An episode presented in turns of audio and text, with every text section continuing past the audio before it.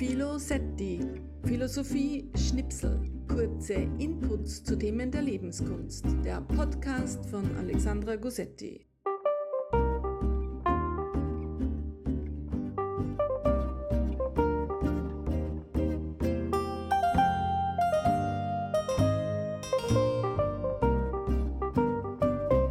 Herzlich willkommen zu einer weiteren Folge meines Podcasts Philosetti.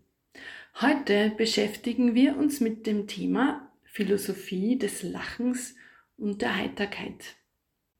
Die Heiterkeit oder heiter gestimmt zu sein, ist etwas, das man uns tatsächlich ansieht. Natürlich kann man auch insgeheim und verhalten irgendwie heiter sein, aber zumeist ist es doch etwas, das sich nach außen spiegelt. Wir drücken uns damit aus oder man sieht es uns an es ist etwas, das gegenwärtig ist und sich nach außen spiegelt. Da gibt es schon den ersten Quergedanken. Geht das überhaupt zusammen? Muss man wirklich immer gleichzeitig heiter sein, wenn man lacht? Na, und da kommt schon auf, man kann ein bissig lachen, spöttisch, chemisch, geht auch. Aber, so, jetzt nehmen wir einmal an, doch Lachen, Lächeln und Heiterkeit geht zusammen. Die Gründe können unterschiedlich sein. Und ein heiterer Mensch wird zumeist nicht mit einem bösen Menschen vergemeinschaftet. Naja, aber auch das Abgründe gibt es immer und überall. Aber bleiben wir mal bei diesem Äußeren, bei diesem Sichtbaren nach außen hin, nach, bei diesem Gefühlsausdruck des Lachens. Und da war man sich in unserer Kulturgeschichte nicht so recht sicher, was es damit auf sich hat. Ist es etwas Volkstümliches? Gehört sich das? Gehört es sich offen und laut zu lachen? Oder es war so immer eine Frage, die diskutiert wurde, wie lachen gebildete Menschen? Und diese Geschichte ist wirklich erhellend, erstaunlich und zum Schmunzeln. Als erstes steigen wir ein in die Kunstgeschichte. Und ich lade Sie ein, mit mir ein Porträt zu betrachten. Das ist schon der erste Witz dieses Podcasts, ähm, dass man im Podcast ein, zu einer Bildbetrachtung einladet. Aber ich appelliere an Ihre Vorstellungskraft und wir sehen ein Bild, 1786 ein Selbstporträt von der Künstlerin Elisabeth Louise Vigée-Lebrun. Sie hält ihre kleine Tochter am Arm. Es ist so ein typisches Porträt dieser Zeit und sie stellt es im Pariser Salon aus.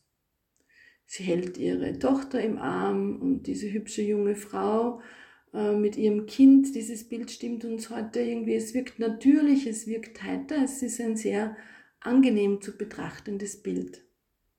Aber es war ein Skandal. Weil, ja warum? Man sieht in diesem Bild, wie im Lächeln dieser hübschen jungen Frau ganz fein die Zähne hervorblitzen. Und das war ein Skandal. Und man kann sich gar nicht vorstellen, wie schwer oder wie gewichtig dieser Skandal war. Kritiker nannten es eine Affektiertheit. Künstler, Kenner und Leute mit gutem Geschmack haben das einheilig verurteilt oder appellierten daran, dies zu verurteilen. Man zeigte ganz einfach keine Zähne. Einflussreiche, vornehme Leute lächelten wenig und wenn, dann öffneten sie dabei ihren Mund nicht, denn dies galt als unedel. Und naja, wenn wir jetzt ähm, in unserer Vorstellung so Bilder aufsteigen lassen in Schlössern, Burgen, Museen, Galerien, Porträts dieser Zeit, da sieht man meist Menschen, die sehr vornehm gewandet, ja, so irgendwie sehr mächtig wirken und allesamt mit ernstem Gesichtsausdruck, denn das spiegelte Autorität und Macht und vielleicht auch eine gewisse Gebildetheit oder Vornehmheit. Ein Geistlicher aus dieser Zeit argumentierte das so, noch das ist heute für uns zum Schmunzeln. Er sagt, wenn Gott gewollt hätte, dass die Zähne zur Schau gestellt würden, hätte er den Menschen keine Lippen gegeben. Also, ergo, Mund zu, und man war sich einig, lächeln, vielleicht sehr vornehm, lachen eher nicht. Andererseits muss man jetzt natürlich dazu sagen, hatten diese Damen und Herren einfach oft wenig Zähne oder gar keine Zähne mehr. So, aber auch in der Kunst wurde und wird immer gelacht. Ja, das ist schon der erste Hinweis, dass wir Menschen des Lachens bedürftige und verspielte Wesen sind. Und ja, es gab natürlich auch im 19. Jahrhundert Karikaturisten, Zeichner, Maler. Denken wir zum Beispiel an Karl Spitzweg, die die Bühne des Humors und des Witzes ähm, betreten oder begehbar machten und bisher, bis herauf natürlich in unserer Kunstgeschichte Dadaisten, Surrealisten und aber natürlich ist es auch in unseren Tagen mehr die Doppeldeutigkeit dieser, dieser Tiere und die Ironie.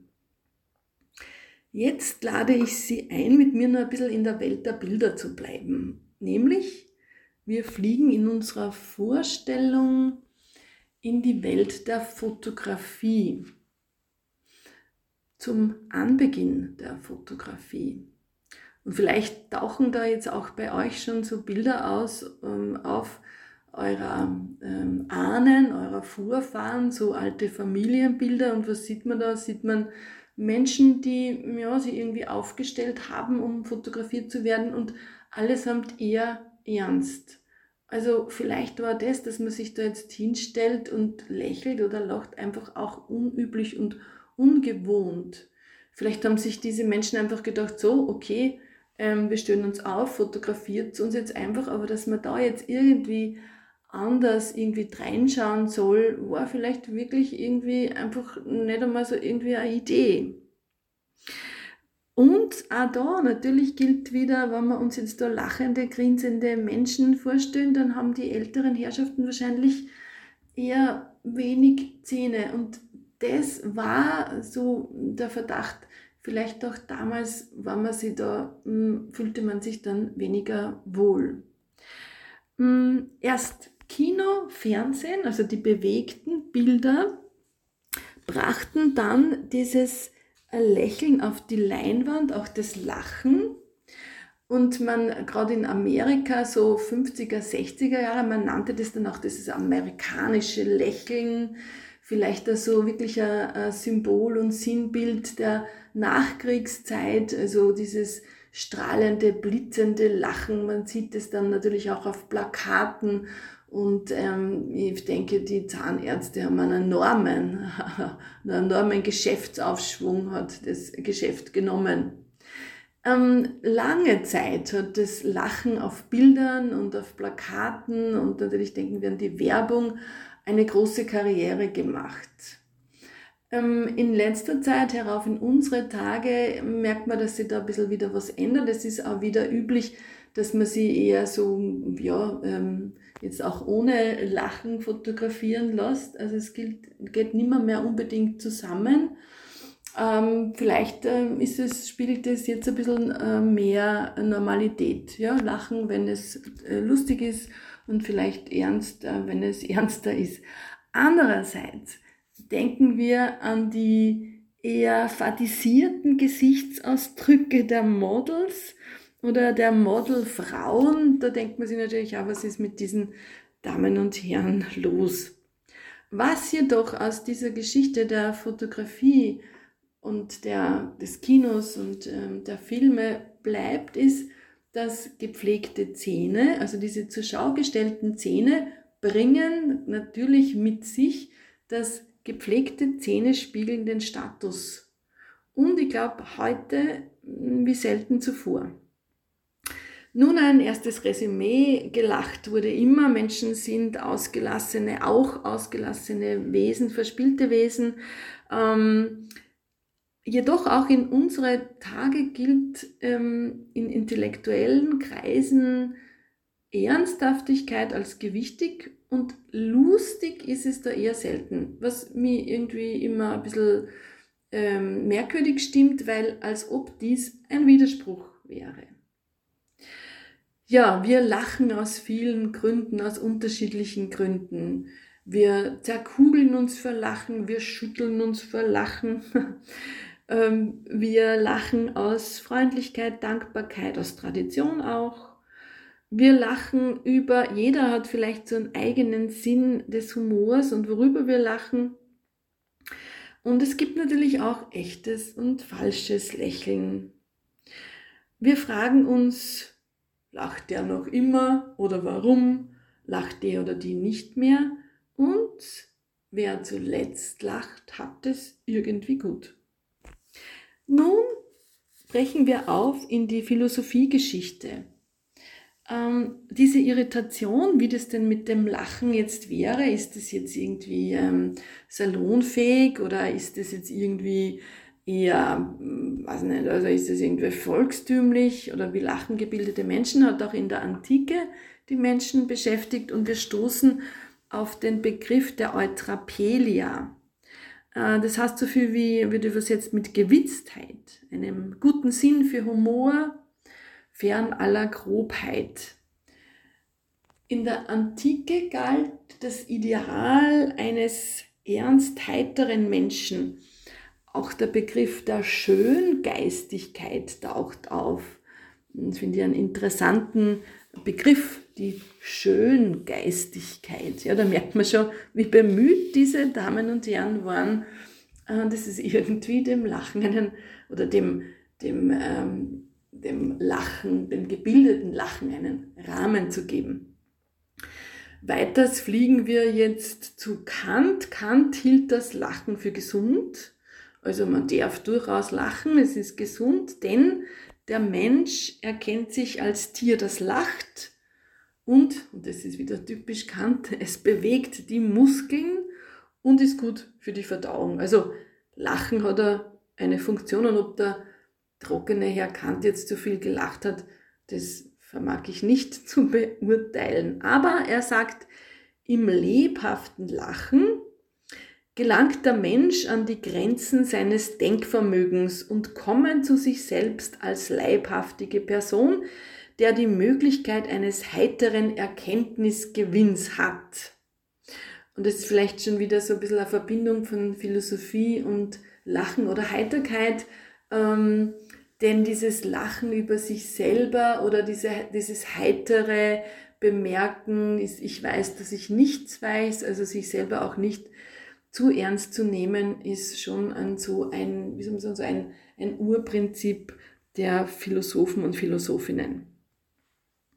Weiters ähm, fliegen wir zu Hannah Arendt. Hannah Arendt hat ähm, über das Lachen geschrieben, Lachen ist Macht und weist uns auf den Aspekt hin, dass wenn man Autorität verlacht, verliert sie an Macht. Ja, der Despot, der verlacht wird, der wird nicht mehr ernst genommen.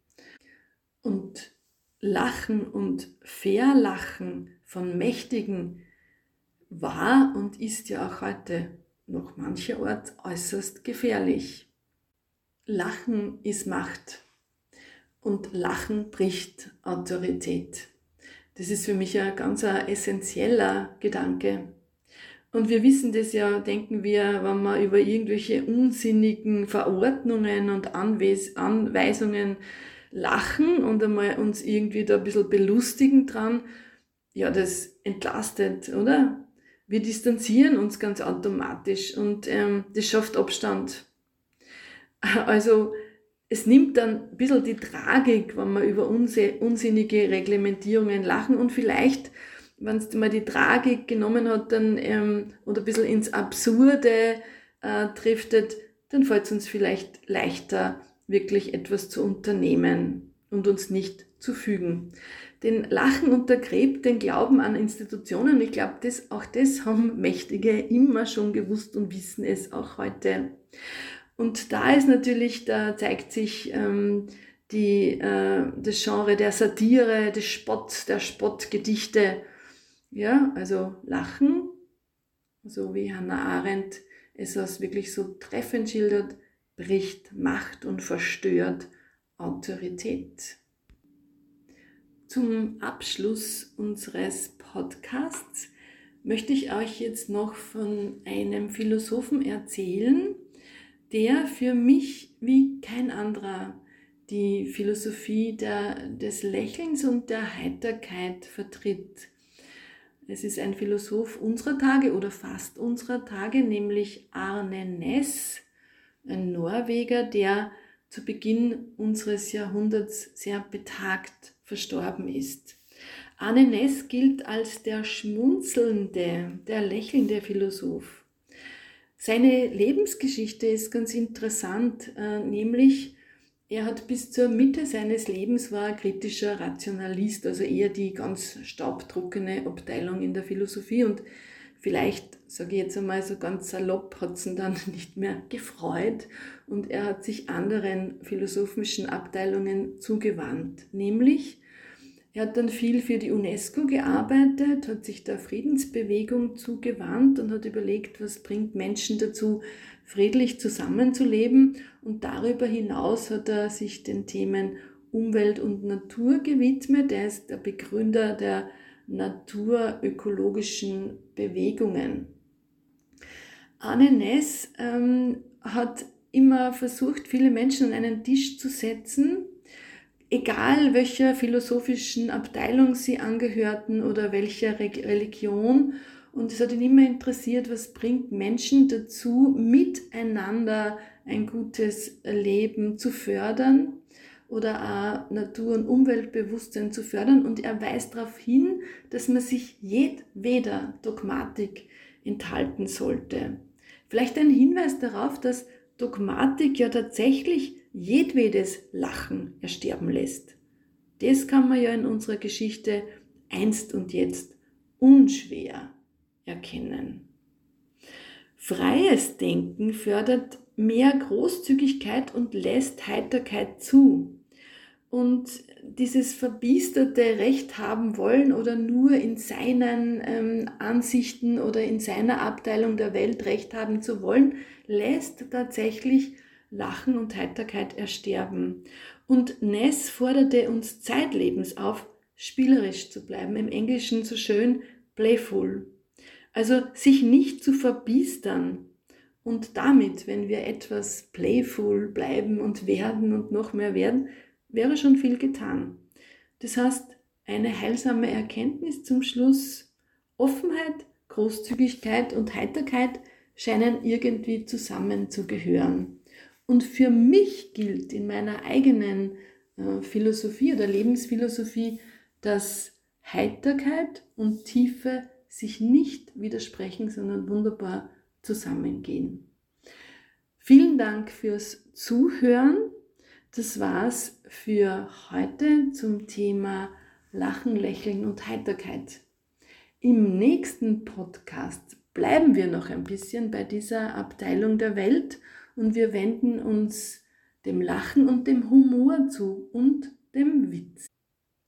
Ich freue mich, wenn ihr wieder reinhört. Ihr findet den Podcast auf meiner Homepage www.gusetti.at sowie alle Folgen des Podcasts. Und ihr findet diesen Podcast Philosetti auch auf Spotify. Alles Liebe für heute. Eure Alexandra.